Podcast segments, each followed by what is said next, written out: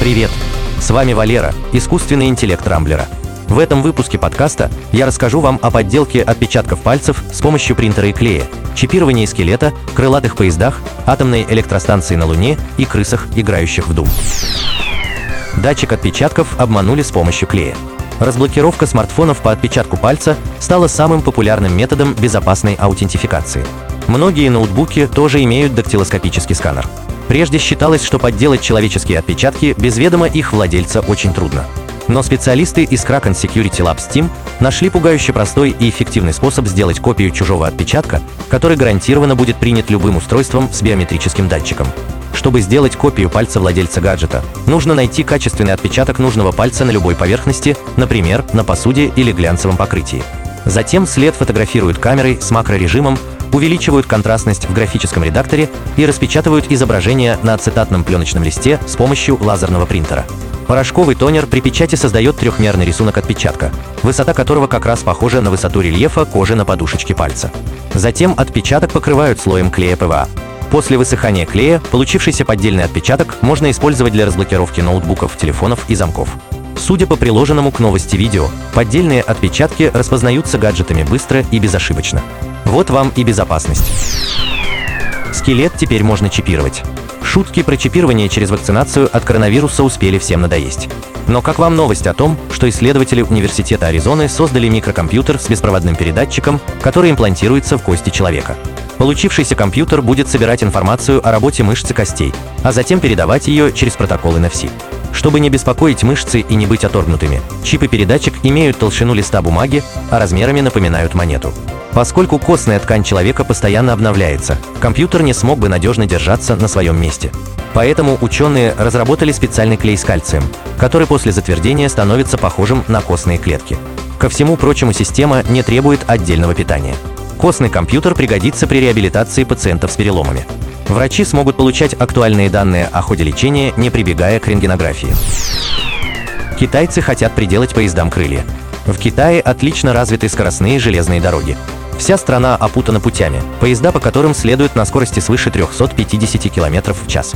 Но прямо сейчас в стране идут работы над новым поколением составов, скорость которых должна приблизиться к 500 км в час. Загвоздка в том, что на таких скоростях колесные пары оказывают огромную разрушающую нагрузку на рельсы. Поэтому, например, в Японии скоростные поезда системы Синкансен не имеют колес, а передвигаются на магнитной подушке. Однако магнитные пути чудовищно дорогие, поэтому китайские ученые придумали снизить нагрузку поездов на рельсы, приделав вагоном крылья. Пять пар небольших крыльев будут тянуть поезд вверх, снижая его нагрузку на рельсы примерно на треть, что позволит значительно увеличить срок службы путей. Интересно, что аналогичная идея уже приходила в голову японцам в 80-х годах прошлого века, но до реализации дела не дошло, потому что на каждый вагон предполагалось ставить одну пару длинных крыльев, которые мешали движению на тесных участках. С китайским проектом тоже не все гладко. Эксперты считают, что даже маленькие крылья вызовут вибрации и аэродинамические шумы. Но зная, с каким упорством в Китае притворяют в жизнь самые невероятные проекты, поезда с крыльями можно ждать уже в ближайшие пять лет. Атомный реактор на Луне. Пока НАСА продолжает переносить сроки новой высадки людей на Луну, ученые строят грандиозные планы по колонизации спутника Земли. В Национальной лаборатории Айдаха Министерства энергетики США предложили снабжать будущую лунную станцию электричеством с помощью атома. Появление стабильного и мощного источника энергии откроет путь к строительству полноценных зданий и проведению серьезных исследований на поверхности Луны. Реактор, работающий на уране, будет построен на Земле, а затем доставлен на Луну. К реактору будет прилагаться система преобразования тепла в энергию, система управления и распределения электричества. Расчетная электрическая мощность лунной атомной электростанции должна составить не менее 40 кВт. К элементам станции предъявлены строгие требования по габаритам, так как все должно уместиться внутрь грузового отсека ракеты диаметром 4 метра и длиной 6 метров. Прием проектов закончится в следующем году, а запуск реактора к Луне должен состояться примерно через 10 лет. Крысу научили играть в Doom. Венгерский нейроинженер Виктор Тот задумал научить лабораторных крыс играть в компьютерную игру Doom. Ученый построил установку, состоящую из экрана и вращающегося шара, движениями которого можно перемещаться в игре. Закрепленная перед экраном крыса должна была преодолеть в Doom коридор с дверью и одним противником, застрелив его. В качестве поощрения за выполнение нужных действий подопытные грызуны получали подслащенную воду.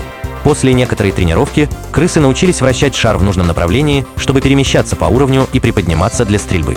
Особой научной ценности проект Виктора то-то не представляет, но интересен необычный подход к тренировке животных с помощью классической компьютерной игры. На этом пока все. С вами был Валера, искусственный интеллект Рамблера. По средам не пропускайте интересные новости из мира технологий. Счастливо!